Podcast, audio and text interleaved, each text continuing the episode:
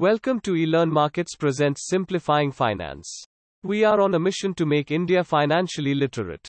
We can save ourselves from the tax trap by investing in various tax saving schemes.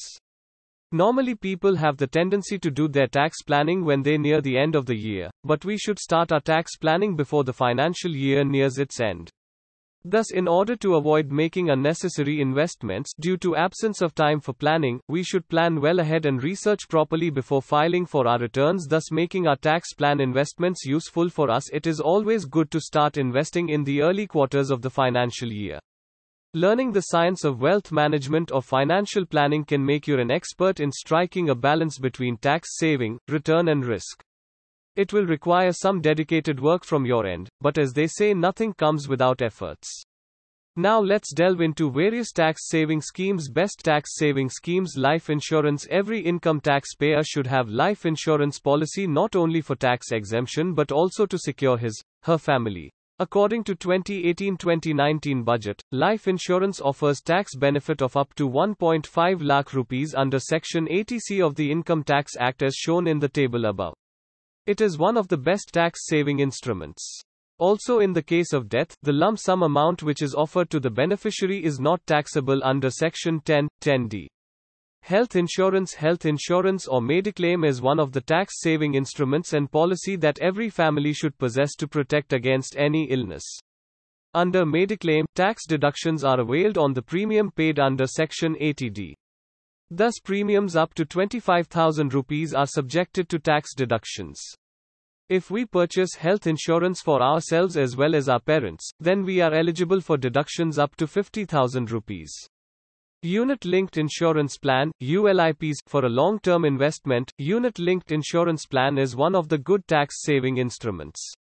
The premiums are invested in debt and equity. It also offers insurance to our investment. We can expect good returns if we invest in it for 10 to 12 years. In the case of ULIPs, there is no premium holiday. Your policy can get discontinued if you fail to pay the premium. It is the only tax saving instrument which allows us to switch from equity to debt. It allows tax deduction of up to 1.5 lakh rupees under the section 80CCC of the Income Tax Act.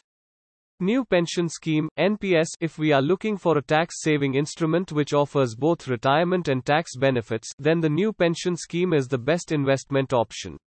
It is a low cost and friendly investment option. We can invest a minimum amount of 6000 rupees in installments as well as lump sum. An investor can also choose where to allocate money, whether in equity, gilts, or corporate bonds.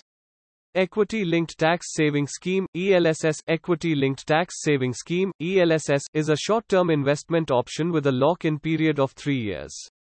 The minimum amount which can be invested is 500 rupees.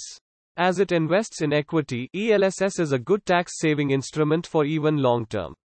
We are not bound to continue after the lock in period gets over. It is always better to invest our money over a period of time than investing in lump sum. One can get a tax deduction of 1.5 lakh rupees under Section 80C of the Income Tax Act. Public Provident Fund, PPF.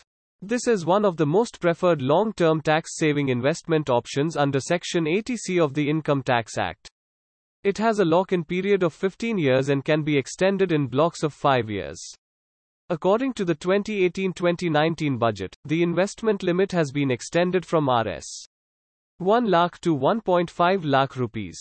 The minimum amount that can be invested in Public Provident Fund PPF is 500 rupees and the maximum amount that can be invested is 1.5 lakh rupees. It is one of the best tax saving investment for the people who are not covered under Employee Provident Fund like the self-employed professionals. National Saving Certificate NSC it is a fixed deposit service which is offered by the post office. As National Savings Certificate NSC is different from a bank fixed deposit, it offers fewer returns. But this investment scheme is government secured. Therefore, our money is completely safe. It has a lock in period which ranges from 5 years to 10 years. The longer we invest in NSC, the more we will become eligible for extra tax deductions. How much total tax can one enjoy in an individual file? Investment Deductions Section 80 CCC applies to annuity plan for oneself or bonus received on it or from it. Under Section 80 CCD, one can take benefits of EPPF which is 10% of salary at 20% of gross income or 150,000 rupees whichever is less. Section 80 CCD 1B allows additional deduction of 50,000 under National Pension Scheme, NPS, account or Atal Pension Bima Yojana Section 80 CCD 2 allows employers to contribute for the employee's pension up to 10% of his, her salary. There is no monetary ceiling on this deduction. Thus an individual can save total tax worth 150,000 under 80C in heads like ELSS plus Mediclaim plus HRA plus LIC plus PPF plus tuition fees equals 150,000 bank interest deductions section 80 TTA 1 allows a person to claim deduction up to 10,000 against interest received by bank or post office or cooperative society. It excludes interest received on FD, recurring deposits or corporate bonds. Section 80TTB allows senior citizens to save on interest from banks, post office etc. up to a maximum of 50,000 thus an individual can save total tax worth 10,000 to 50,000 depending on his, her age house rent allowance, HRA, Section 80GG allows deduction for house rent paid if house rent allowance is not received from the employer up to a maximum of 60,000 per year or 25% of total income. Thus an individual can save total tax worth 60,000 at 25% of total income. Education loan section 80E exempts interest on education loan taken for 8 years. Section 80EE exempts first-time home loan takers up to 50,000 rupees thus an individual can save up to 50,000 rupees or interest paid for 8 years Mediclaim under Section 80D one can take exemption for Mediclaim worth 25,000 rupees below the age of 60 50,000 rupees for people above the age of 60 Section 80DD exempts for medical for handicapped from 75,000 rupees to 125,000 rupees depending upon the severity of handicap. Under Section 80DDB one can claim exemptions for medical expenses incurred for diseases specified under 11DD worth 40,000 for people below 60 years of age and 100,000 for people above 60 years of age.